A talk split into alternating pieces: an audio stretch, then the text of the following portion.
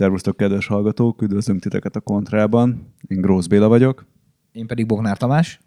És ismét Novák Pétert üdvözölhetjük a mikrofon végén. Sziasztok! Folytatjuk a fél, félbehagyott, illetve nem félbe, mert az akadémiai előadást azt szerintem befejeztük, és leszálltunk a katedráról, táplálkozástudományból, úgyhogy lehet, hogy most már picit kevesebb lesz élettamból és biokémiáról szó ebbe az adásba. Nem ígérek semmit. De, de lehet, hogyha Tomit ki akar, el akarjuk kusoltatni egy pár percre, akkor elkezdünk egy picit szakmázni, úgyhogy én meg úgy csak, mintha okoskodok. Egyébként off topic, nekem volt egy álmom, hogy írok egy könyvet félművelten minden hely, élethelyzetben. És ilyen második világháborús csatáknak az idézetei, biokémia, kvantumfizika, közgazdaság, mindig csak egy picit így beleolvasná, és így ilyen csajózásnál ez lett volna így az aranykönyv egyébként. Egy ilyen Grószko elhó összes. Igen, de ezt most már, most már elmondhatom, hogy most már van feleségem, meg jön a gyerek, úgyhogy így ez most már nem olyan ciki, mint hogyha akkor mondtam volna, kicsit veszélyesebb terület lett volna végigmentünk makronutrienseken, mi hogyan működik. Provokatív kérdés, tök sok amatőr versenyen voltam azért én is az utóbbi években, meg láttam, miért dagadt a legtöbb állóképességi sportoló. Tehát rossz egyébként, és ne haragudjatok, de hogy aki tényleg állóképességi sportban 15%-os testsír fölött van, azt gondolom, hogy a befektetett óra ellenére azért túlsúlyosnak mondható. Én abszolút nem haragszom, hiszen én is ebbe a kategóriába tartozom, és szerintem az embernek kell, hogy legyen egy önkritikája, tehát aki, aki kövér és megsért, megsértődik azon, hogy lekövérezik, tehát annak igazából nincsen egy épp önképe. Csak te nem 15, hanem 25 százalék körül vagy haver. Hát szerintem örülnék a 25. Hát szerintem alapvető probléma az, hogy maga a táplálkozás nem, vagy a sport az nem feltétlen tudja megoldani a korábban felszedett túl, túlsúly. Tehát az az heti egy, kettő, három, négy alkalmas edzés, ez nem feltétlen tudja kompenzálni mondjuk a, a múltban elkövetett hibákat, vagy éppenséggel a jelenlegi elkövetett táplálkozási hibákat. Úgyhogy ez kicsit igazából azt is jelenti, hogy nem feltétlen tudjuk jól belőni azt, hogy az az adott sporttevékenység az milyen kalória szükséglettel jár. Tehát én nem úgy veszem észre, hogy túlbecsüljük azt, hogy mekkora az adott mozgásunknak a, az értéke ebből, ebből a szempontból. Úgyhogy a táplálkozást meg kell nézni, meg kell nézni, hogy milyen problémák vannak, mert nem biztos, hogy a, a maga a mozgása segít. Tehát általában itt azért kicsit extrémebb mennyiségű sporttevékenység szükséges ahhoz, hogy, hogy azt mondhassuk, hogy nem figyelek oda a táplálkozásra, és jön a súlyváltozás. De nyilván ez most nem, nem mondható el mindenkiről, de nagyon gyakran azért egy helyben toporognak az emberek annak ellenére, hogy az előző életükhöz képest jóval, de jóval ö, többet mozognak. Miről beszélünk mondjuk átlagos sportolási óra számnál? Mi az, ami mondjuk te már mondjuk extrémebbnek nevezel? Ö, hát szerintem az átlagos az a 4, 5, 6, 7, 8 óra hetente, és nyilvánvalóan ez fölött már azért azt lehet mondani, hogy kicsit ö, több időt ráfordítunk. De mondom, tehát így az előző beszélgetésből is kijött azért, hogy, hogy az, hogy hetente egyszer-kétszer megmozdulunk, annak nem feltétlen van komoly kalóriavonzata. Úgyhogy, és általában amúgy, hogyha sportot veszük figyelembe, akkor egy-két alkalmas mozgásokhoz nem is nem is szokás táplálkozást igazítani, tehát teljesen fölösleges, mert annyira mm, kicsi értéke van ebből a szempontból. Persze nem akarok leszólni senkit azzal, ezzel kapcsolatban, tehát persze el kell menni mozogni, de tisztában kell lenni azért, azért a számokkal is. Itt most nekem megint így nagyon hangosan elgurult egy tantusz, mert Ugye nagyon sok bringás ismerősöm az igazából hétközben dolgozik, hiszen nem vagyunk már fiatalok, és mondjuk szombat-vasárnap tudja le akár egyben ezt a 8-10 órás mozgást, vagy mondjuk szombaton négyet, vasárnap négyet, akkor az igazából nem is feltétlenül jó így. Tehát nem mondom azt, hogy rossz. Mert hogyha így tudja megoldani, akkor így tudja megoldani, de akkor és nincs változás, akkor közelítsük meg egy másik irányból, és nézzük meg azt, hogy, hogy akkor mit cseszek el a táplálkozásban.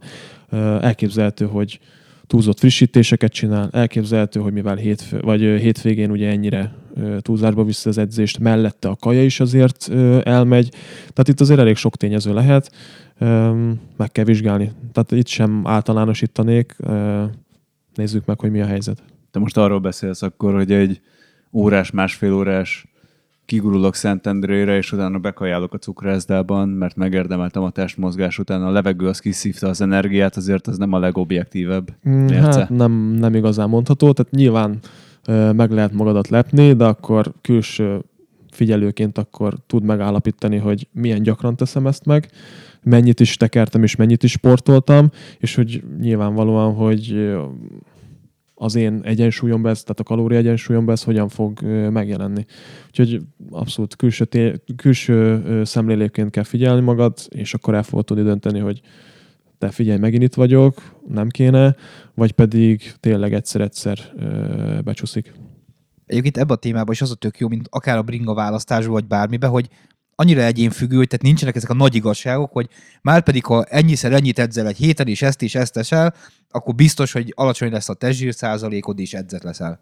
Hát igen, szépsége is, meg igazából az átka is ennek az egésznek, hogy nincsenek konkrétumok, tehát vannak előírt mennyiségek, amiket tök jó, hogyha követsz, tök jó arányok, hogyha azokat ö, tudod követni, de az, hogy pontosan nálad hogyan fog ez lecsapódni, az teljesen egyénfüggő. Ezért is van az, hogy egy mondjuk egy ilyen táplálkozás beállításnál figyelembe veszük azt, hogy milyen táplálkozási múltal jössz, és ahhoz képest kell ö, kvázi igazítani a dolgokat. Tehát akkor igazából az is egy teljesen rossz feltételezés, hogy hú, olvastam mit tudom én a Bike magazinba, hogy a mit tudom én, aktuális top versenyző, mondjuk Péter Szagánnak mi a, mi a heti kajája, és akkor majd én, én azt fogom enni, akkor, akkor nekem is jó lesz, mert, mert gyakorlatilag baromira, még rosszabb irányba elviheti a dolgot, mint, mint ahol jelenleg áll az Persze, ember. tehát ez egy, ez, egy, ez egy rossz megközelítés, tehát mindenféleképpen saját magadból kell kiindulni, azt kell megnézni, hogy, hogy mi működött, mi nem működött, és ahhoz képest igazítani mind a mennyiségeket, mind a makrotápanyagokat. Hogyha már számolunk, és hogy mi jó, mi nem jó, akkor hogyan lehet, hogyha mondjuk olyan szeretnénk számolgatni kalóriákat, és tegyük fel, hogy nincsen túlsúlyunk, szeretnénk ezen a súlyon maradni, hanem csak azt az igényt kielégíteni, hogy mondjuk egy heti edzésünkből mondjuk edzünk egy 6 órát, azt azért most már wattmérők korábban meg tudja mondani elég szépen, hogy hány kalória az az edzés, hogyan számolnád ki mondjuk egy hétre, hogy mennyi a kalóriaigénye egy embernek? Ugye ez napi szinten ugye változik, de gondolom heti szinten simítódik ki, ahogy te E, beszélted. igen, mi is azért e, egy jó átlagot szoktunk számolni. Most nyilván, hogy itt egy élsportról van szó, és nézzük azt, hogy milyen edzései vannak az adott héten, akkor ahhoz pontosan lehet igazítani a, a makrókat is, hogy hova helyezgeted őket, tehát hogy hogyan alakítod ki a napjaid, de nyilván egy, egy amatőr sportolónál ez, ez nem cél, mert a befektetett energia nem feltétlen fog ugye megtérülni. Nyilvánvalóan meg kell vizsgálni azt, hogy alapvetően mennyi a te szükségleted, meg kell nézni, hogy mondjuk egy heti bontásban mennyi sikerült edzeni. Hát most a képletet nem fogom neked pontosan tudni megmondani, tehát nyilvánvalóan itt erre vannak kalkulátorok. Az olyan komplikált némelyik, hogy itt tényleg ilyen Igen, tehát ez nincs ember, aki kézzel számolgatná. Most nyilvánvalóan ezek mind becslések lesznek. És ezért érdemes, hogyha kicsit komolyan gondolod, hogy lenaplózod akár az egyheti kajádat, megnézzük, hogy az hogyan alakult, azt összehasonlítjuk azzal, hogy a, a programban mit hoztak ki a, a számok, és ez alapján ki lehet silabizálni egy középutat, ami még mindig csak egy becslés lesz.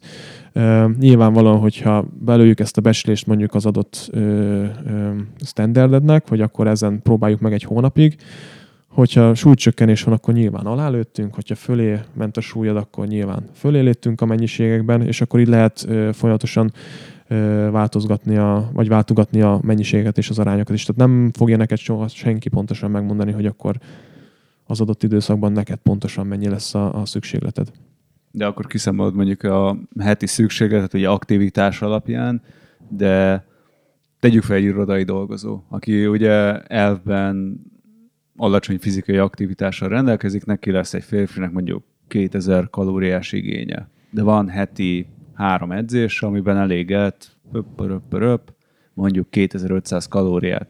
Akkor azt a 2500-at még szétsimítod a hét nap alatt, és hozzáadod akkor az igény, ahhoz a napi átlag kalóriájához, vagy itt mi lenne egyébként mondjuk ilyen hüvelykúj módszer?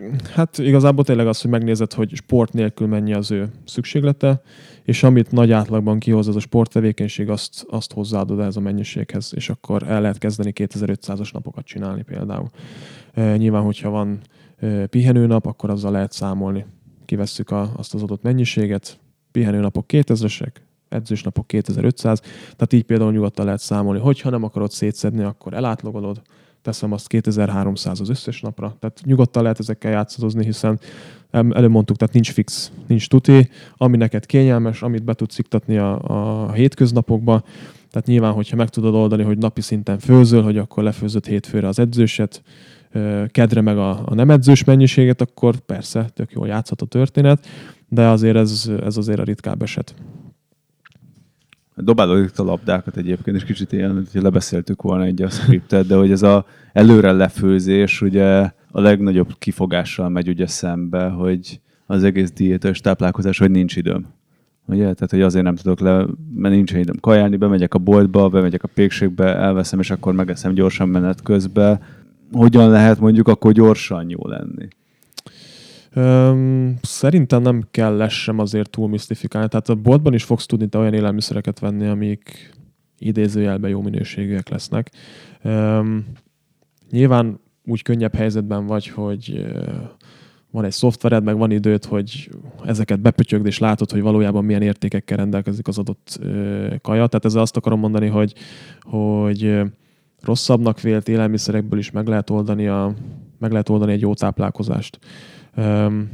Főleg, hogyha mondjuk egy diétát veszünk figyelembe, ahol 50%-ban az lesz a tényező, hogy valójában mennyit is eszel, tehát a, a kalória egyensúly lesz az, ami mérvadó lesz, és akkor utána olyan 30%-ban az, hogy hogy alakulnak a makrotápanyag arányok, és az összes többi csak ezután jön. Tehát ezután jön az, hogy mennyi folyadékot fogyasztasz, ezután jön az, hogy az élelmiszer minőség, tehát rossz fajta élelmiszerekből ugyanazokat a mennyiségeket, ugyanazokat az arányokat össze fogod tudni hozni, és ugyanúgy lehet eredményeket elérni. Most nyilván, hogyha azt mondjuk, hogy oké, okay, lefogytam, ez a tényező kiütve, akkor az élelmiszer minőség előré fog kerülni. Tehát nyilvánvalóan ilyenkor már azért annak sokkal nagyobb szerepe lesz, de amíg te azt mondod, hogy van rajtad, mit tudom én, 20-30 kiló, és de viszont figyelsz a folyadékpótlásra, meg figyelsz az omega-3, meg az omega-6 bevitelre, meg figyelsz arra, hogy legyen ilyen tápkieg, meg olyan tápkieg, igazából semmit nem, semmivel nem leszel közelebb az egészséges léthez, hiszen maga az, hogy van rajtad 20-30 kiló, az annyira eltolja negatív irányba a történetet, hiszen társbetegsége, kettes típusú diabétesz, magas vérnyomás, magas koleszterin, ráadásul, hogyha magas a testsúlyod, akkor kevésbé fogsz sportolni is, tehát ennek akkora nagy ráhatása van az egésznek, az egész életedre, ami mellett mondjuk eltörpül az, hogy te telített zsírsavakat viszel be többet, vagy telítetleneket. Tehát itt azért mindig fókusz, fókuszálni kell azokra a dolgokra, amik ténylegesen nagy hatásra vannak, és ha nincs bajod a testsúlyoddal, akkor lehet az egyéb tényezőkre odafigyelni. Ez szerintem pont olyan, mint a bringa párhuzamból, hogy amikor még 8 grammal könnyebb gyorzárat szeretnél a biciklidre, meg 100 grammal könnyebb nyerget, de egyébként föl van emelve a kormányod az égbe, és úgy ülsz rajta, mint egy paraszbiciklin. Tehát, hogy igazából pont a lényeggel nem foglalkozik senki, hogy amit megeszel reggel, annak hány százaléka micsoda, és lehet, hogy közben iszod a vizet, meg a mindenféle tápanyagot viszed be pluszba, de nem az fogja meghatározni a... Igen, tehát jellemző ez, hogy elveszünk a részletekbe, és nem azokra fókuszálunk, ami, ami tényleg fontos lenne. Pedig, tehát így alapvetően azért nem lenne olyan nehéz egy ilyen egészséges táplálkozási rutint kialakítani. Tényleg nagyon túl van misztifikálva, és talán köszönhető annak, hogy nagyon elmegyünk itt a celeb diéták, vagy divat diéták irányába, amik így nagyon ingoványossá teszik ezt az egész történetet, közben pedig jó, de nekem Vajna Timi diétája a kedvencem, mert neki van fánkozója. Jó, de neki Mikulása is volt. Igen, tehát azok, azokra a tényezőkre kell, nem tudom hangsúlyozni, a, odafigyelni, amik ténylegesen a, az életminőséget javítják, hogyha ezek megvannak, akkor kisebb, kisebb dolgokra is oda lehet figyelni.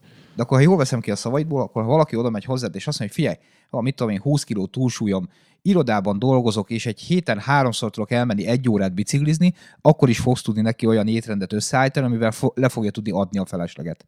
Tehát nem azon fog múlni, hogy van-e 30 órája egy héten biciklizni. Pontosan, tehát itt nem feltétlen sportfüggő, tehát nyilván, hogyha ha van egy sportmozgás, az segít a folyamaton, nyilvánvalóan, meg maga úgy az egészséges ö, életmódnak egy nem rossz eleme, de alapvetően nem feltétlen szükséges hozzá egy bizonyos ideig.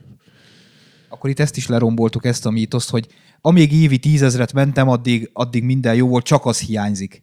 De alapvetően általában nem csak az szokott hiányozni. Igen. De hogyan lehet akkor gyorsan jó lenni? Mik az ilyen ökölszabályok, amire oda kell figyelni? Hát én arra szoktam törekedni, hogy, hogy nyilván minél a hétköznapokba beépíthető dolgokat használjunk fel, és olyan elemeket, amiket alapvetően használ az adott személyünk. Tehát rá szoktam kérdezni arra, hogy milyen élelmiszereket fogyaszt, és abból kihozni a, a legjobbat. Nyilván az egy frusztráció, hogyha kivesszük azokat az élelmiszereket, amiket nagyon szeret, és nagyon szeret kedveli fogyasztani őket, és berakunk olyat, ami, amihez eddig köze nem volt. Tehát ez hosszú távon nyilván nem lesz ö, ö, célra vezető. Úgyhogy olyan megoldásokat kell nyilván keresni, amik ö, nem viszik el kvázi fölöslegesen az időt. Tehát ne azon kezdjél el gondolkozni, meg stresszelni, hogy ö, mikor ettél utoljára, jaj, most mit tudom, én egy órája ettem, de hogyha most nem eszek, akkor öt óra múlva se fogok tudni enni. Tehát ezek ö, kis dolgok, de, de el tudják vinni a, a, a dolgokat. Tehát nyugodtan, ahogy jól esik az adott táplálkozás, csak úgy nagy vonalakban stimmeljen az, hogy mennyiség, az, hogy arány, és akkor már sokkal kevesebb kárt teszel, mint hogyha azt mondanád, hogy, hogy inkább szélsőség, mert nekem az a legegyszerűbb, és akkor úrjuk meg úgy a, a történetet. Igen, szerintem tehát ez is egy nagy gond, hogy sokan úgy gondolják, hogy oké, okay, hogyha nekiállok ezt komolyan csinálni, de nekem nincs időm naponta ötször enni, nekem nincs időm főzni egyebek, holott ahogy nézem, ez megint csak egy kicsi százaléka lesz, hogyha az alapkaják teljesen rossz irányba vannak. Igen, ráadásul itt az a táplálkozásnak a mennyisége, ez is, ugye most ez az ötszöri szám, ez nagyon gyakran megjelenik. Nyilván tök jó, mert el fogod tudni osztani a, a kajákat megfelelő mennyiségben, nem lesznek kirívó étkezéseid, van két kis étkezésed, ugye a 10 órai, meg az uzsonna, ami kvázi egy folytonosságot ad a, a táplálkozásodnak, akár lehet snackenként is tekinteni rájuk, tehát tök jó. De hogyha valakinek nem fér bele az öt, akkor ezt ugyanezt meg lehet oldani a négyből is, sőt, még akár a háromból is, és ettől ő még nem lesz egészségtelen. Tehát ö, ö, csak logikusan kell gondolkozni, ugyanazt, ami belefért négybe, vagy ötbe, azt bele fogjuk tudni passzírozni háromba is, hogyha ott az arányok és a mennyiségek stimmelnek. Nyilván optimálisabb egy öt vagy egy négyszerű táplálkozás, hogyha valaki mondjuk intenzíven sportol, mondjuk a hat is beleférhet, de itt sem, itt sem szabad csőlátásba menni, hogy akkor csak és ez, és hogyha nem sikerül, akkor hagyom is a fenébe. Tehát itt is alkalmazkodni kell a személyhez. Tudod, vész esetén megfogsz egy Dópepe családi pizzát, és beledobálsz hat sajtburgert, és összehajtod, hogyha csak egy kaja jön. Mindenféle ilyen ábrát láttam, hogy mondjuk hogyan nézzen ki a tállat, hogyha így ránéz egy ilyen vizuális segédek, hogy mennyi fehérje, mennyi zöldség, ezek mennyire segítenek egyébként ilyen mindennapokban. Hasznosak lehetnek, hogyha ha nyilván nem számolsz utána hogy valójában te mennyit eszel az adott nap. Tehát az tök jó, hogyha ha látod azt, hogy oké, okay, nagyjából egy tenyérnyi hús, akkor egy fél tenyérnyi köret, az egy jó viszonyítási alap lesz.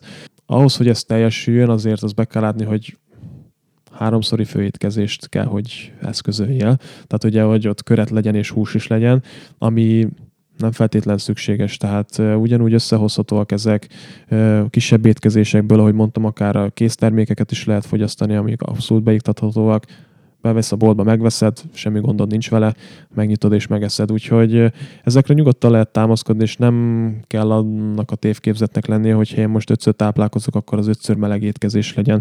Tehát ugyanúgy szendvicsekben is lehet gondolkozni, tehát ma már olyan termékek vannak a, a polcokon, hogyha a büdzsé az kicsit ö, ö, nagyobb az élelmiszerekre, hogy simán megoldhatóak ezek a táplálkozások. Tehát akkor igazából azt mondod, hogy mondjuk egy benzinkúton kapható szendvics, amik úgy így előre vannak csomagolva, vagy mondjuk akár egy Lidlben, Aldiban kapható szendvics, az igazából nem annyira gáz ezek szerint. Pontosan, tehát abszolút, ha van egy kialakított étrend, amiben én azt mondom neked, hogy persze bele tudom illeszteni, hiszen látom, hogy a, hogyan alakulnak a számok, tehát abszolút megoldható ez a történet. Most nyilván az, hogy itt ugye beszélünk a feldolgozott élelmiszerek, mert ugye ők azok lesznek, nekik a nagy hibájuk az, hogy ugye ebből a feldolgozási folyamatból van, eleve az, hogy kis térfogatra nagyobb mennyiségű energia belefér, és ez miatt a túlfogyasztásuk az sokkal, de sokkal könnyebb. Tehát mondjuk, ha veszünk mondjuk a liszteket, vagy mondjuk a kenyeret, azt mondom neked, hogy 100 g lisztet tartalmazó kenyeret, azt eléd rakom, 3-4 szelet, azt tök könnyen megeszed, de azt mondom neked, hogy oké, okay, 100 g száraz rist mérjünk le, főzzük ki és edd meg, meg még akkor egyéb mellé húst is, akkor nyilvánvalóan azt mondom, hogy a kenyeret az sokkal, de sokkal könnyebben el fogod tudni fogyasztani. Ráadásul ugye a feldolgozott élelmiszerek azok rendszerint magasabb mennyiségű zsírt is tartalmaznak, őket nem veszed észre, hiszen elbújnak az élelmiszerben, tehát kvázi sokkal könnyebben nagyobb mennyiségű kalóriát fogsz tudni bemenni. Hosszú távon ez a probléma velük. De hogyha tudod, hogy mi mennyi, akkor igazából beiktathatóak a táplálkozásba. Ha ráadásul vesszük mondjuk egy sportolót, akinek nagyobb energia szükséglete van, és mondjuk két edzése van egy nap, amik közel vannak egymáshoz, viszont azért jó lenne valami táplálkozni is, akkor például ők egy jól beiktatható forma, hiszen könnyen elfogyasztod, nem tartózkodik a gyomorban sokáig, kicsi térfogata van, tehát mindennek lehet helyet találni kvázi. De azért nagyon liberálisan tekinted ezeket a dolgokat, ami szerintem azt gondolom, hogy sok hallgatónak nagyon jól jöhet, de bennem azért a riasztó beindult, hogy azért csak-csak sokat kell ehhez számolni. Ö, igen, nyilván, tehát azért ö, ö, lehet rajta agyalni. Szerencsére amúgy a neten egy csomó lehetőség van erre, applikációk is vannak, most már vonalkódot is beolvashatsz, és el tudod menteni, és hogyha őt használod napról napra, akkor tudsz vele számolni. Tehát itt azért vannak tök jó megoldások, amik, amiket lehet alkalmazni, és kvázi beleteszel az elején egy kicsit több időt, látod, hogy mi mennyi, hogyan alakul, akkor egy idő után intuitívan is rá fogsz érezni, hogy nagyjából mik a mennyiségek. Nyilván, hogyha ennél pontosabbat akarsz, meg profibbat, akkor meg jössz hozzám. Tehát ezek az opciók simán megvannak. De a 20-32-es lapos elem a konyhába az akkor gyakran fogyó termék lesz a...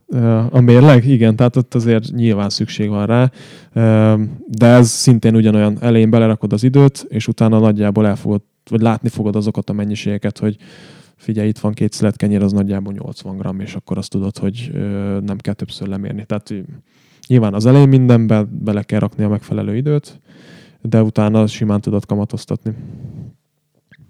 Illetve pont az ilyen appokkal az a probléma, én használtam egy ilyet két évvel ezelőtt, hogy pont erre, amit már említettünk, erre a negatív energiamérlegre hatnak, tehát hogy beírod, hogy oké, okay, hány kiló vagy hány centi, stb., akkor azt mondja, mit tudom én, neked 2200 kalória kell egy nap, akkor kezdjünk 1008-al és ezt már ő ajánlja föl, és oké, beszkenneled, és tényleg már amiket ismeri élelmiszereket, azokat fel is bontja, ugye, hogy mennyi szénhidrát van benne, zsír, stb. Tehát látod ezeket az arányokat, csak az alaptételt gyakorlatilag elrontja rögtön. Ja igen, tehát ö, nyilván jó lenne megvizsgálni előtte, hogy te valójában mennyit eszel. Tehát, de ezt is meg tudod csinálni az appal, tehát tudod monitorizni magadat, hogy hoppá, itt vagyok, viszont az dobja ki a program, hogy ennyit tegyek, és látod, hogy a kettő között bazi nagy különbség van, akkor nyilvánvalóan azért felmerül a kérdés. Tehát semmi sem tökéletes, egy csomó szituációban jól alkalmazhatóak lesznek ezek a progik. De mennyi a bazi nagy? Mert ugye itt beszélhetünk 1 százalék mínusz a szükséglethez képest 5-ről, 15-ről, 25. Hát én nem ritkán találok, találkozok ezer kalóriás különbségekkel is például. Tehát a, amit a számok alapján kéne, hogy egyen, és valójában amennyit teszik. Közben meg 10-15 kiló fölösleggel rendelkezik a személyünk. Tehát ezek abszolút ö, látható dolgok. És hogyha akkor egy fenntartható mondjuk súlyvesztést, vagy csak megtartást akarunk, akkor nem, nem megtartás nyilván, csökkentést, akkor mennyivel lehet mondjuk lefelé menni, ami fenntartható? Hát 2-300-400 kalória az simán ö, tartható történet. Sőt, még akár olyan szituációk is előfordulnak, hogyha az emberünk például mondjuk a cukrokat jobban preferálta, mint az összetett szénhidrátokat, tehát a keményítő tartalmú élelmiszereket, és kicseréljük a cukrot összetett szénhidrátot, tehát nem arról beszélünk, hogy elvesszük és nem pótoljuk, akkor még akár azt is érezheti, hogy térfogatügyileg sokkal több mindent ö, fogyasztott el, viszont beltartalomban meg akár ott van az a két 300-400 kalóriás mínusz is, úgyhogy lehet meglepetéseket okozni pozitív irányba is. Ö, okosan kell, okosan kell csinálni, nem pedig beleugrani és a semmibe ö, próbálkozásokkal próbál megoldani a dolgot azon túl, hogy keresnek fel téged, hogyan érdemes egyébként nekiállni mondjuk egy ilyen táplálkozás átállításának? Tehát mi az mondjuk az ilyen nulladik lépés, amit így otthon is el lehet kezdeni, hogy mondjuk okay, checklist, hogy tudom, hogy ezt csinálom, akkor ez lehet, hogy nem a legjobb, és mit kell talán elsőnek mondjuk ki dobnom szokások közül? Hát meg kéne vizsgálni szerintem azt, hogy számára mik azok a félretáplálkozások, amik esetlegesen bejönnek a hétköznapokba, tehát mindenki tudja magára, hogy hú basszus, azért meg szoktam menni azt a csokikát, vagy mit tudom én, egy nap megiszok egy liter tejet, akkor az megfordult a fejembe, hogy nem biztos, hogy annyira jó lesz. Tehát keresgélni kell a Hát miért nem jó? Hát a tej egészséges, ezt súlykolták belénk egész gyerekkorba. Itt most azért kaptam fel a fejemet, mert nem volt időszak, hogy napi fél liter tejet simán megittam, mert, mert hogy jó. Elég magas a cukortartalma, tehát hogyha egy, literrel, egy liter tejet számolunk, az nagyjából ilyen, hát ha jól emlékszem, 45-50 g cukor. És hogyha egy kocka cukrot veszünk, akkor az olyan 3-3,5 g. Tehát ö, elég nagy mennyiségről beszélünk, és ahogy az első részben is említettük, ugyanazt jelenti a szervezet számára, tehát tök mindegy, hogy nem te raktad bele.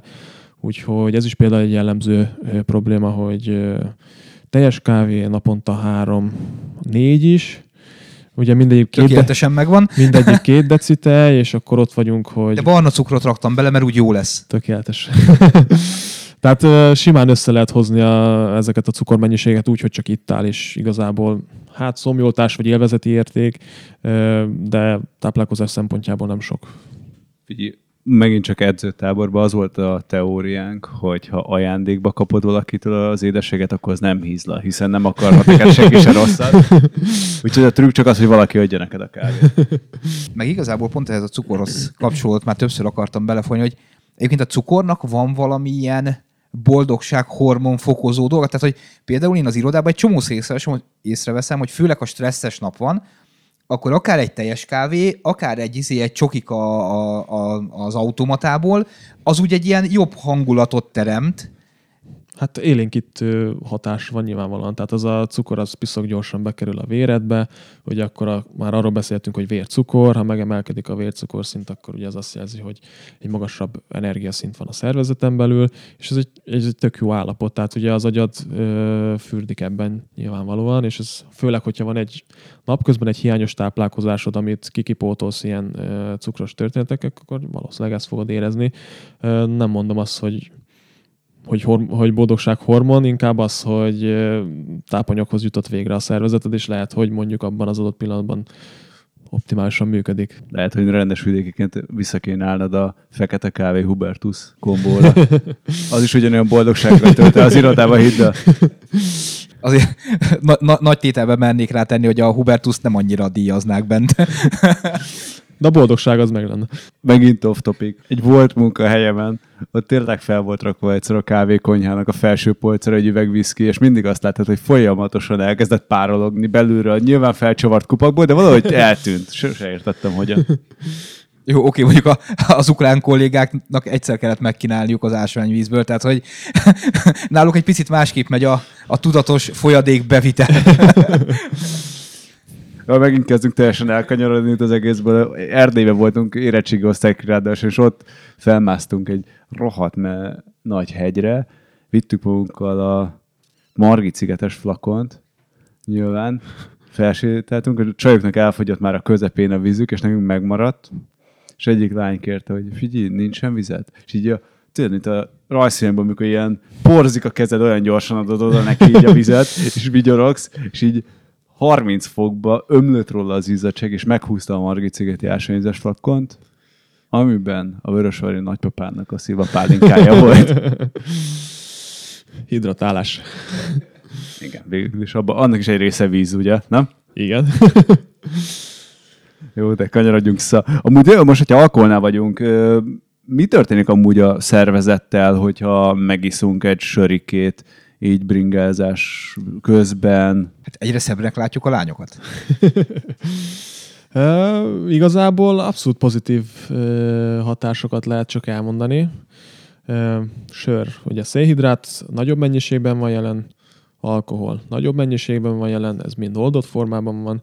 Ez azt jelenti, hogy viszonylag gyors energiaforrásról beszélünk, úgyhogy egy komoly frissítési procedúra lehet mondjuk egy korsó sör. Uh, most nyilván nem ajánlom azt, hogy részegen ö, bringáz az országúton, Ö, de egy bizonyos ideig negatív hozománya nincsen, tehát abszolút pozitív dolog. Nyilván nem véletlenül tiltólistás akár versenyen, akár tehát bárhol az alkohol, fáradtságérzet kitolása, még akár a fókuszt is meghozhatja, tehát abszolút jó dolog. Ö, nyilván, hogyha te hobbival, hobbi szinten bringázol és elmész a haverokkal B pontból van egy söröző, megiszod, lehet, hogy visszafele jobban fogsz jönni, mint odafele. Tehát akkor ezt a mitoszt most nem döntöttük meg, tehát ezek szerint egy amatőr bringázás közben jól jön a sör, de mi van azzal az oldalon, és sokan azt mondják, hogy ha iszol egy sört, attól gyorsabban savasodsz. Mm, nem igazán látok összefüggést a kettő között. A savasodást vissza lehet vezetni az előző adásunkra, ahol ugye beszéltünk arról, hogy a anaerob körülmények között, tehát ahol nincsen megfelelő mennyiségű oxigén a szervezetben, szénhidrátok fogják szolgáltatni az energiát. Na most az, hogy a szénhidrátok energiát tudjanak szolgáltatni ebben a ö, oxigénhiányos környezetben, negatívunként megjelenik a, termelődik ez a tejsav nevezetű dolog, ami a vérnek a pH-ját elnyomja olyan irányba, amilyenbe. Fájdalomérzet, további üzemű összehúzódásokat ugye gátolja, tehát nem egy ideális állapot. Úgyhogy ha ide vesszük a sört, akkor valahogy nem jön a képbe, tehát semmi köze nincsen hozzá. Ez egészen egyszerűen onnan jön, hogy a biokémia úgy jön, hogy nincs oxigén, oké, okay, van szénhidrátunk, viszont a szénhidrát tökéletlen bontás mellett megtermeli a, a tejsavat. A tejsav az ö, egy része, vagy nem is egy része, hanem gyakorlatilag a teljes része az ö, eljut különböző szervekbe, akár olyan izmokba, amik éppen nem dolgoznak, agyba, májba, ahol vissza fogja tudni alakítani a szervezet cukorrá, és hogyha sport közben vagy, akkor abból energiát fogsz nyerni. Nyilván a negatív dolog az, hogy hidrogénionok is vannak mellette, amik elnyomják a vér pH-ját negatív irányba, úgyhogy sörnek nincs kapcsolata, a tejsav meg valamilyen szinten jó dolog, mert energiát fogsz nyerni. De ugye még mindig ülünk ott a kávézóban, vagy sörözőben, akkor a kávé meg a bringa azért elég összefügg itt a koffein serkentő, vagy éppen csak a szociális szempontja. Mennyi koffein, mennyi kávé, sok, túl sok, mennyi még, ami jó, meg segíti a teljesítményt egyébként, és mondjuk a kávétól fogyok, mert ugye ez a sok ilyen zsírégető tabira is rá van írva azért, hogy Hát a fogyással kapcsolatban nem igazán lehet összehozni, tehát az, hogy élénkítő hatással van, az maximum az edzésnek a minőségére lehet hatással, a fogyáshoz nem sok köze lesz. Az, hogy mennyi az optimális koffein fogyasztás, itt 3 és 6 gram, 6 mg per testtömeg kilogrammal szokás számolni, ami még elfogadható. Um, a, itt a koffein azért egy érdekes dolog, mert az, hogy az ő metabolizmusa, tehát lebontása és fel- felhasználása a szervezetben, az teljesen egyéni szinten működik. Nagyon sok mindentől függ, akár testtömegtől, akár az, hogy te napi szinten fogyasztod-e, akár itt genetikai tényezők is nagyon komolyan közrejátszanak, úgyhogy mm, itt azért amatőrként játszadozni kell. Arra szokás törekedni, hogy legkisebb mennyiség, viszont a leghatásosabb dózis. Tehát nyilvánvalóan ez is olyan, hogy egy bizonyos mennyiség után már gátolni fog és nem segíteni. Úgyhogy mondom, ez a 3-6 ö, mg per testtömeg kilogramm, ez mondjuk, hogyha engem nézünk meg 95 kilósan, azt mondom, hogy 6 gram, akkor az nagyjából 500 és 600 mg között. Ezt nyilván kávéból akarod összehozni, akkor az egy 5-6 7 kávé, hiszen most egy átlag csésze az De nagyjából tej nélkül. tej nélkül, az 80 és 150 mg tehát amit kávéból föl fogsz tudni szedni, úgyhogy itt érdemesebb azért táplálékkiegészítőként, tehát koffein tablettában gondolkozni, hogyha ha koffeinfogyasztásra adod a fejedet. Viszont ez nagyon sokan szokták mondani, hogy a koffein viszont dehidratál. Ez mennyire igaz? Ö, részigasság, hogyha ha te azt csésze kávéból iszod meg, akkor valóban van ö, folyadék ö, elszívó hatása, viszont sokkal több folyadékot viszel be magával azzal, hogy kávét iszol, tehát a benne lévő akár tej, akár víz, vagy akármi, annak nagyobb a folyadék mennyisége, mint amennyit maga a koffein elszív. Tehát kvázi ott vagyunk, hogy nem. Tehát nincsen... Tehát, nincsen. ha jól értem, akkor megiszok egy, egy deci kávét, az nem von el egy deci vizet, tehát nem kell meginni rá fél liter vizet ahhoz, hogy nullán legyek. Pontosan, pontosan. Úgyhogy csúsztatások és féligasságok mezején vagyunk megint. Tehát annyi kávét azért, hogy azért már necces meginni, hogy gázos legyen. Igen, hatása. tehát ott azért, meg nyilván, hogyha megiszod a kávét, akkor ott van folyadékfogyasztás is. Megint a bűnös ifjúságomba megyünk bele, de hogy én a koffein tablettával próbálkoztam, hogy és nekem valamilyen 7-8 mg volt az, ami már limites volt, mondjuk Mhm. tegyük hozzá, hogy 63 kilósan. Mhm. Tehát a teljesen abszolút tehát egyénfüggő. Tehát ö, 9, 9 mg az, amire azt mondják, hogy már azért ne. Tehát addig lehet próbálkozni, túl lehet adagolni, de azért ahhoz komoly mennyiséget kell fogyasztani. Meg akkor tényleg ez is ezek szerint egyénfüggő, mert például én sokat járok ki a meló miatt Bajorországba, ahol azt mondják, hogy akár két korsó sört is elnéz a rendőr, mert, mert Bajorországba elnézik, de igazából, tehát én két korsó sör után már biciklizni sem mernék, nem még autót vezetni, sőt igazából én egy korsó sör után sem ülök autóba, mert érzem magamon, hogy azért olyan kellemesen be, belassultam tőle, még hát van olyan kollégám, akit szerintem hét után is tök nyugodtan tudna versenyezni. Pontosan, tehát ez abszolút úgy, mint az alkohol, egyénfüggő. Nyilván tényleg az is sokat rúg alapba, hogy te alapvetően kávéfogyasztó vagy, vagy sem.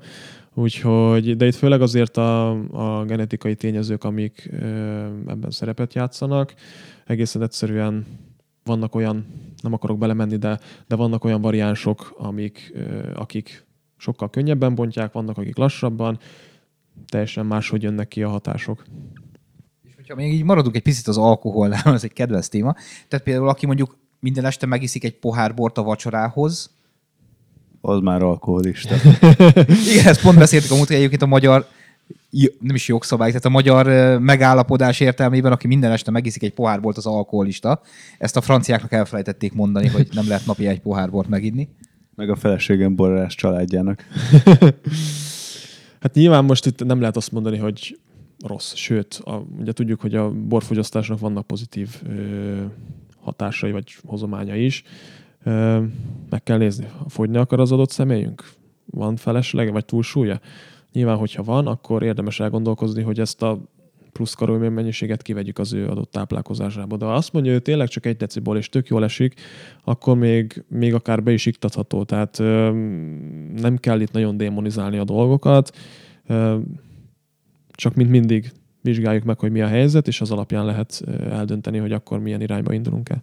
Tehát akkor nem a fél liter boros kóla lesz a jó irány. Valószínűleg azért az már a, az már a szélsőség, igen. Na, hogyha már praktikusak akarunk lenni, akkor viszont mondtad, hogy ez, ez egy relatív kérdés, hogy kinek mi jó, de hogyha mondjuk egy bringázás előtti reggeli, ami összerakható, mi lenne az, ami mondjuk kiegyensúlyozott, és ilyen tényleg praktikusan, amit javasolnál? Nehéz kérdést adtál, mert ugye megint ugye általánosítunk. De alapvetően szeretünk azért, hogyha mondjuk azt mondjuk, hogy bringázás előtt egy-két órával táplálkozol, akkor szeretnénk inkább a könnyen, könnyebben mozgosítható ö, szénhidrát forrásokra ö, támaszkodni, tehát ez azt jelenti, hogy nyugodtan gondolkozhatunk akár tésztában is, kenyerekben is, pékárunkban is. Ö, nyilvánvalóan alacsonyabb zsírbevitelt szeretnénk, alacsonyabb fehérjebevitelt, ami ugye gyakran összefügghet, tehát ha itt jön a téli szalámi, akkor például nem feltétlen téli szalámit szeretnénk belőle mondjuk a szendvicsbe rakni egy félrudat, hanem akkor soványabb húsok, sajtok, esetleg túró, ami ilyenkor szóba jöhet, tehát legyen akkor egy komplexitása magának az étrendnek, tehát legyen benne minden makrotápanyag. De tényleg arra kell közlekedni, hogy minél egyszerűbb legyen, akár arra is, hogy maga a, a térfogata az adott élelmiszernek az ne legyen olyan ö, ö, hatalmas, hiszen akkor ugye a doborban van, fölülsz a biciklire, akkor nyilván van egy ö, ö, ö, tehát, hogy ülsz a biciklin, és ö, nyomod a saját hasadat, nyilván az sem lesz jó, hasi diszkomfort érzet, ö, akár hasmenés és társai, tehát ezekkel lehet számolni. Ö, lehet hagyatkozni a bevált ö, történetekre, nyilván nézzük meg, hogy akkor milyen mennyiségben szoktad használni. Hogyha keveset, mondjuk, az, mondjuk a, a szénhidrátból keveset viszel be, oké, okay, akkor milyen szénhidrátot használsz? Jó, akkor vigyük fel a, a szénhidrátnak a mennyiségét, amit alapvetően szeretsz fogyasztani. Tehát ö, nincs fix. tehetünk bele gyümölcsöt, tehetünk bele olajos magvakat, tehát a, a variációs lehetőség az gyakorlatilag végtelen. Itt a zapkás, a szendvics és a tészta spektrumán mozgunk körülbelül, ugye? E, igen, nagyjából igen. De tényleg, hogyha ha úgy van, és tényleg nincs súly probléma, akkor még akár az édesebb péksütemények is beleférhetnek. Azt mondod, hogy oké, okay, akkor a fehérje bevitelt megoldom egy ségből, azzal sincs nagyon probléma, tehát ilyen megoldásokban is lehet gondolkozni, tényleg preferencia függvénye. És van olyan sportoló vagy élversenyző, aki nincs felesleg? Mert ugye mindig ezt halljuk mindenhol, akár protúrban, hogy még fogyasztottak a versenyző, még fogyasztottak, tehát hogy... Jó kérdés. Alapvetően jó lenne, hogyha nem lenne. Nyilván súlyfelesleg. Vannak olyan sportágok, ahol kötelező, hogy legyen egy kis fölösleg, tehát teszem ezt most súlyemelésre, ahol kategóriák vannak, be kell, hogy csúszza akár alá, akár fölé. Ezek nyilván hangsúlyosabbak, és mondjuk egy ilyen sportágnál egy súlyfölösleg nem negatívként jön elő, hanem pozitívumként. Itt mindig az a hangsúlyos, hogyha valamilyen állóképességi mozgást végzünk, ahol saját testsúlyunkat mozgatjuk meg, nyilván lehetőleg nem egyszer, hanem több százszor is, tehát ezekben az esetekben ugye nagyon hangsúlyos az, hogy testsúly. Optimalizálni mindig lehet, tehát biztos, hogy a top versenyzők folyamatosan monitorozva vannak, látják, hogy sokkal pontosabban, mint mi, hogy milyen testzsír százalékkal működik az adott személy. Tehát ezt ők biztos, hogy pontosabban látják, mint mi, de szerintem benne van azért ezek a magazinos fellángolások, hogy na, akkor még rátett egy lapáttal, na, akkor nézd meg, hogy mit csinál, de pontosan nem fogjuk tudni sosem, hogy ott mi zajlik. Hát meg azért egy háromhetes versenyt nem ugyanaz a súlyjal kezd el valaki, mint amennyivel befejez. Az biztos. Plusz ugye az ugyanúgy be van azért lőve, hogy arra a három hétre legyen egyébként abban a minimális súlyba, és utána ugye van tolódás. Tehát úr is volt ennek a királya, aki úgy nézett ki, hogy télen, mint aki csak bélszínrolón élt volna, és felhízott egy 15 kilót, aztán túlra meg le tudott fogyni. Amikor Persze, tehát itt ezek a ciklikus dolgok, ezek ezekben az esetekben abszolút megvannak, hiszen azért egy, egy csúcsforma összehozása, akár súlyban, akár teljesítményben ugye nem feltétlen tartható fönn végtelenségig. Nyilván vannak olyan esetek, ahol az adott személy az tök könnyen megoldja az adott testzsír százalékát, mert eleve olyan és nem okoz nehézséget, de bizony van olyan, akinél itt komoly szenvedések árán jön el az adott versenysúly, és azt egy éves szinten föntartani azért az egy komoly stressz, meg komoly munka, amit nem is, nem is fel, hosszú távon nem biztos, hogy cél lenne. Hát igen, csak gondolj Tommy Wigginsre. Tehát azért az, hogy ő nem akart még túrt menni, abban egy jó nagy részt közrejátszott az, hogy egész egyszerűen az a tortúra, amit ez a táplálkozásnak a visszafogása és monitorozás és ezzel való szívás jelent, az, az nem embernek való. Bár ezzel a részével meg Szagán nem annyira foglalkozik, szoktuk látni a, a szezonok elején. De ő nem is megy fel úgy a hegyre, ahol még hangsúlyosabb olyan gyorsan. Igen, hát itt azért nyilván mik a célok, és azokban hogyan illeszhető be ez a történet. Itt erről szól. Előző részben beszéltünk arról, hogy ott saját testben mennyi kalória van, mennyi, hogyan viszel be kívülről. Ugye a legáltalánosabb, hogy beszéltünk, ilyen egy óra, egy óra alatti edzések, arra kell egyébként bevinnünk. Most, hogyha nézzünk egy ilyen kevésbé intenzív, vagy egy nagyon intenzív edzést, vigyünk be egyáltalán külső kalóriát, ital, étel valamilyen formába? Hát, hogyha amatőr szintről beszélünk, akkor én nem javaslom. Tehát, ha van egy viszonylag normális táplálkozása, akkor egy, egy másfél órás megmozdulás nem feltétlen szükséges, egy, mondjuk egy regeneráló edzésre egész biztosan nem, egy, egy nagyobb intenzitású edzésre talán másfél órára már azt mondom, hogy érdemes lehet 20-30-40 g szénhidráttal számolni, de, de az sem feltétlen kötelező elem. Hogyha mondjuk egy élsportolóról beszélünk, aki tényleg abból él, hogy, hogy a napi szinten az edzésekből ki tudja hozni a maxot, őnál azért nyilván táplálkozásból is ki lehet hozni a maxot, hiszen itt azért az élsportban tizedek döntenek, centiméterek döntenek, és itt minden egyes millimétert ki kell használni. Úgyhogy persze ott azért elképzelhető, hogy szükséges lehet, kiváltképp ugye az intenzívebb edzéseken. talán ennyi a különbség. Tehát amatőrként azt mondom, hogy abszolút nem szükséges, ugyanúgy megoldható az edzés, hiszen gyakorlatilag majdnem, hogy mindegy, hogy 5.30-al futott, vagy 5.15-tel ebből a szempontból, még egy sportolónak azért nyilván egy élsportolónak jobban oda kell figyelni ebbe a dologba. És itt folyamatosan beszélünk akár, akár testsúly csökkentésről, akár izomtömegnövelésről, egyebek, és oké, a kaja nagyon fontos része, de mi van a pihenéssel? Tehát mondjuk azzal, aki mondjuk csak 5-6 órákat alszik éjszaka, vagy, vagy nyilván nem tudja, nem tudja tartani a 8-9-10-et.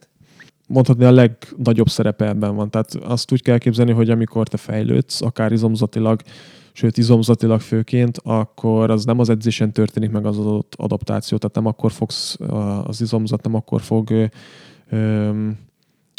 fejlődni gyakorlatilag, hanem a pihenőidőszakokban este, amikor arszol, esetleg a regeneráló edzésen, tehát itt a felépítő folyamatok mindig az edzés után következnek. Ezt úgy kell elképzelni, hogy amikor edzel, akkor kvázi lerombolod magadat, és amikor jön a, a pihenőfázis, akkor akkor szépen visszaépíti magát a szervezet. Hogyha az megfelelő intenzitás volt, és megfelelő terhelés kaptál, akkor mindig egy kicsit fölé építi vissza magát a, a szervezet, ezt úgy hívják, hogy hiperkompenzáció, és akkor így lehet talán hozzátenni azt, hogy ha te mondjuk mindig egy szinten edzel, akkor kvázi nem, nem éred el a megfelelő stimulust ahhoz, hogy nagyobb és nagyobb izomtömeget érjél el például.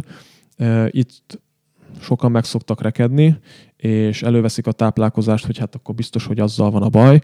Közben meg eljön hozzám, látjuk, hogy igazából még egész jól táplálkozik is, csak mellett az edzés az nem érje el a megfelelő intenzitást. Úgyhogy ebből a szempontból a, a, a pihenésnek nagyon fontos szerepe van, az aktív pihenésnek, tehát hogy legyenek, legyenek regeneráló edzések, meg maga passzív pihenés is nyilván nagyon fontos.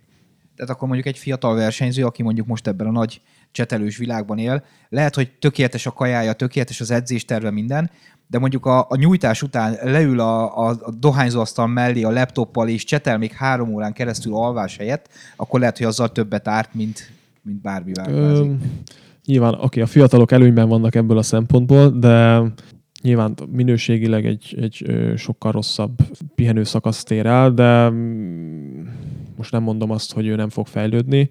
Nyilvánvalóan itt azért nézni kell az összes többi tényezőt, ez csak egy kiragadott példa volt, tehát nyilván, amit itt mondtam, táplálkozás, nézzük meg, hogy az edzés hogyan alakult, és akkor a regeneráció meg a pihenőidő az, az hogyan jön, és akkor ebből megkapjuk azt, hogy a fejlődés az milyen ütemű. Most ha, ha azt mondod, hogy te 5-6 órákat alszol egy nap, de edzel, mint a güzű, és még jól is kajálsz, akkor maximum annyi történik, hogy a fejlődés az lassabb lesz kvázi. És ez sem minden esetben, tehát nyilván ezt sem lehet mondani, hogy nálad is, meg nálad is, meg nálad is, de elképzelhető, hogy, hogy visszatartó erő.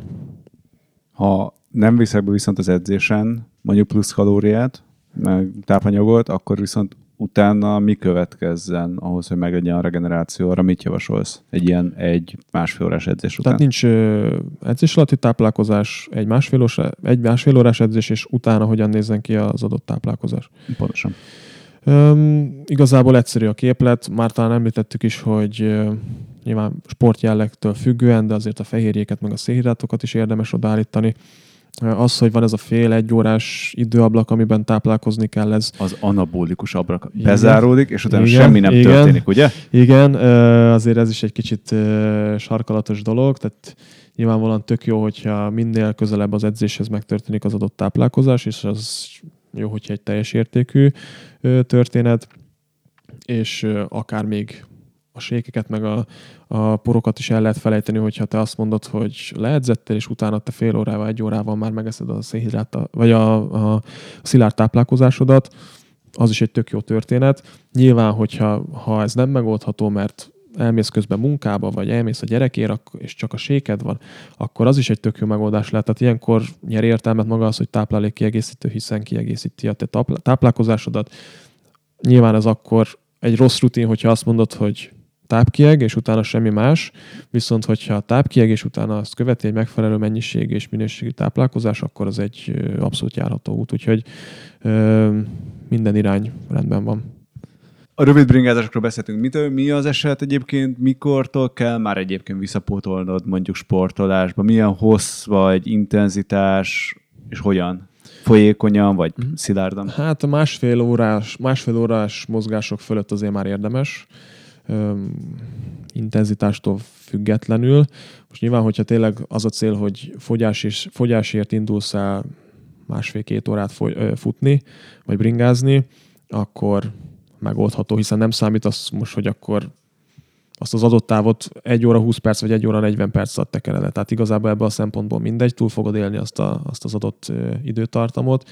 Hogyha teljesítménycentrikus vagy, akkor másfél óra fölött már azért érdemes, és ilyenkor 20-30 perc után már érdemes elkezdeni a frissítést. Tehát nem szabad megvárni azt, hogy eléhezés, hogy már kicsit érzed, hogy korog a gyomrod, az akkor általában már késő. Tehát 20-30 perc után, ha tudod, hogy másfél, órán, másfél óra fölött fogsz edzeni, akkor be lehet készíteni a, akár az ücsit, akár a zselét, akár a gumicukrot, vagy bármit, csak nyilván legyen, legyen valami mozgósítható dolog.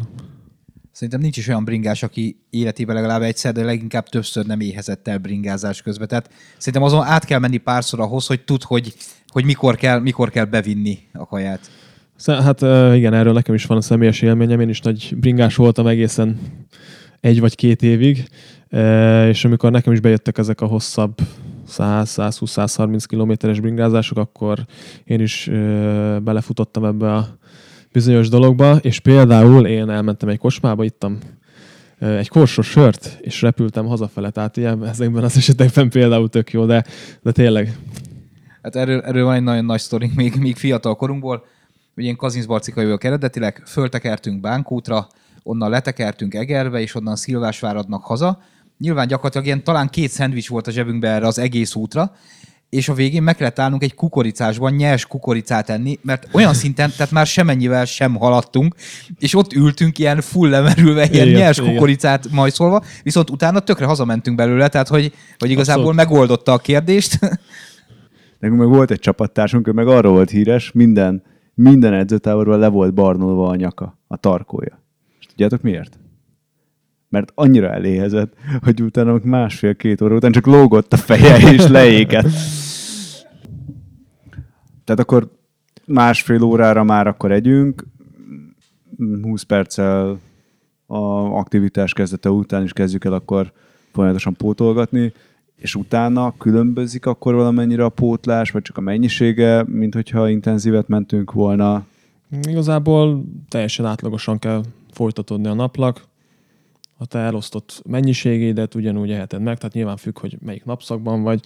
Reggel edzettél, délben edzettél, este edzettél, mennyi táplálkozás jön még utána, tehát ezeket ö, sorba lehet venni, de alapvetően ugyanazokat az élelmiszereket, amiket a hétköznapokban fogyasztottál, szépen sorba ö, lehet alkalmazni. Jó, szerintem kezd kerek lenni itt a dolog, és hogy így az elég átfogó képet kaptunk. Hogyan tudsz te segíteni egyébként rajtunk, bringásokon, vagy azon, akik hallgatják itt a podcastot, és gondolkoznak, hogy itt ezen egy fejlődési, vagy csak egy egészségmegőrzési lehetőség? Hát én egészen pontosan ugye étrendeket készítek, céltól függően, tehát hogyha azt mondod, hogy fogyni szeretnél, de sportolsz, akkor az irányba megyünk el az étrendben, hogyha azt mondod, hogy semmit nem sportolok, de fogyni szeretnék, akkor ez is megoldható. Tehát itt tényleg egész jól egyére lehet szabni ezt az étrendes történetet. Most nyilván nem elég az, hogy én megcsinálom azt az adott étrendet, azt ahogy, emlé- ahogy beszéltük, azért időt kell rá fordítani, és akár a családnak is együttműködőnek kell lenni vele kapcsolatban, de igen, nagyjából először a történet, hogy optimális napokat készítek, célorientáltan megyünk, és hát így egyengetem a, az útjukat sportolóknak és nem sportolóknak is. De gondolom, itt most mindig kihegyezzük a fogyásra. Tehát ha mondjuk valaki elégedett a testsúlyával, és mondjuk tényleg valóban nincs, nincs rajta túl sok felesleg, akkor is van értelme átnézni az étrendet, vagy, vagy akkor igazából mindegy, mert jól érzi magát.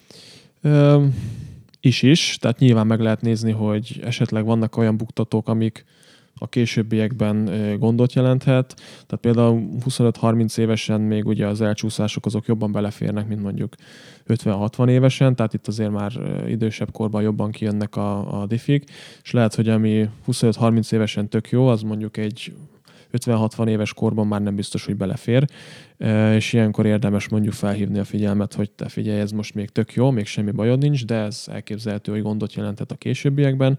Meg nyilván, hogyha érdekli egy egészségesebb rutinnak a kialakítása, akkor ö, nyilván meg lehet nézni, hogy mi a helyzet. Gondolom azt, hogy megírod a étkezési tervet, naplót előre, nem mennyiben merül ki a, az, amit te hozzáteszel, ugye? Van folyamatos nyomonkövetés, tehát nyilvánvalóan kommunikálunk, eleve az, hogy, ahogy említettem is, nincsenek pontosan belőve a mennyiségek, tehát itt akár menet közben változtatások vannak, ezt menet közben meg is csinálom, tehát itt folyamatosan kommunikálunk, és akkor kvázi ezt a progressziót bele tudjuk rakni a történetbe. És mennyi időnek kell ahhoz eltelnie, hogy valakinek ez a megváltoztatott étrend mondjuk ilyen napi rutinná váljon, és ne az legyen, hogy, hogy már vasárnap azon izgulsz, hogy jövő hétre ez meg az van összeállítva, és mikor fogom összerakni, megcsinálni, stb. Tehát gondolom ennek is van egy kifutása.